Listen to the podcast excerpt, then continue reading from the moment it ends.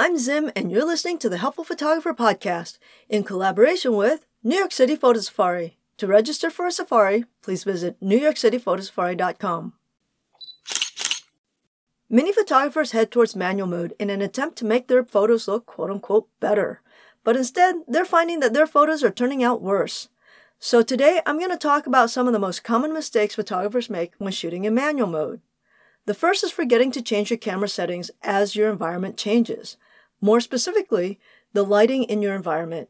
So as you gain or lose light because you've gone from a bright place to a dark place or vice versa, you must compensate for this change either through your aperture, shutter speed, or ISO, or a combination of these things. When photographers use manual mode, too often they're fixing their cameras on one shutter speed and then simply moving their aperture around without ever reconsidering their shutter speed as they change their lenses or zoom in and out.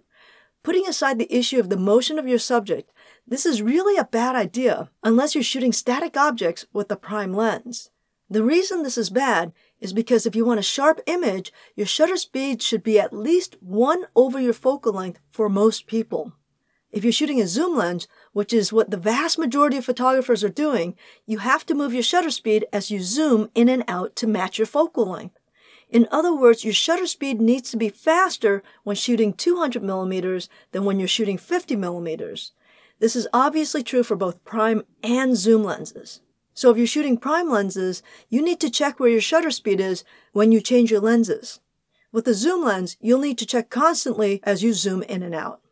I find that most amateur photographers are using too slow of a shutter speed for their particular focal length. So why not just leave it on a really fast shutter speed? Shooting a shutter speed faster than you require means that you will need to compensate for the loss of light elsewhere, and that's usually going to be ISO, which likely means a drop in resolution. Also, when adjusting shutter speed for focal length, you have to calculate for crop sensors. The failure to do this is one of the most common mistakes. For more shutter speed issues, check out my upcoming podcast on shutter priority. Then there's the ISO.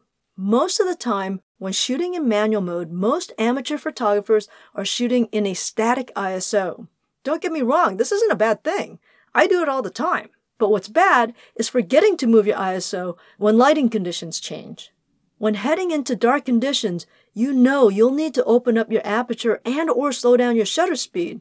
But the fact is, you'll hit a wall with aperture fairly quickly. And most people will keep slowing down their shutter speeds, forgetting to account for handshake, which equals a bad photo.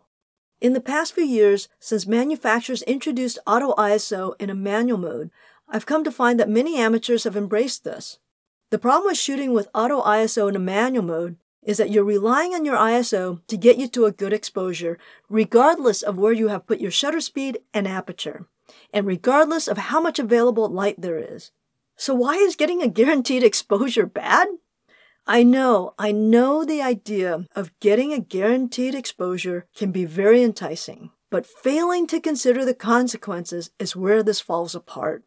For instance, let's say you're shooting a very high aperture while shooting a fast shutter speed in low light with auto ISO.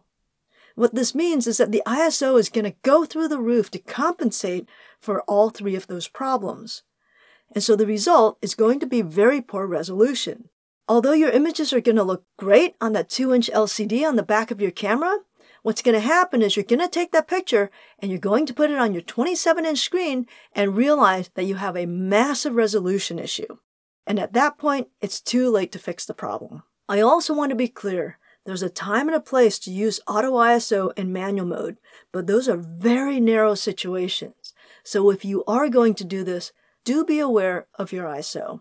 So when you're hand holding and shooting in manual mode, you're the one who must constantly take four separate variables into consideration all at the same time. And the variable called light is usually something that is constantly changing and you cannot control. Trying to create a shortcut by making one of the two other three variables static can cause significant problems.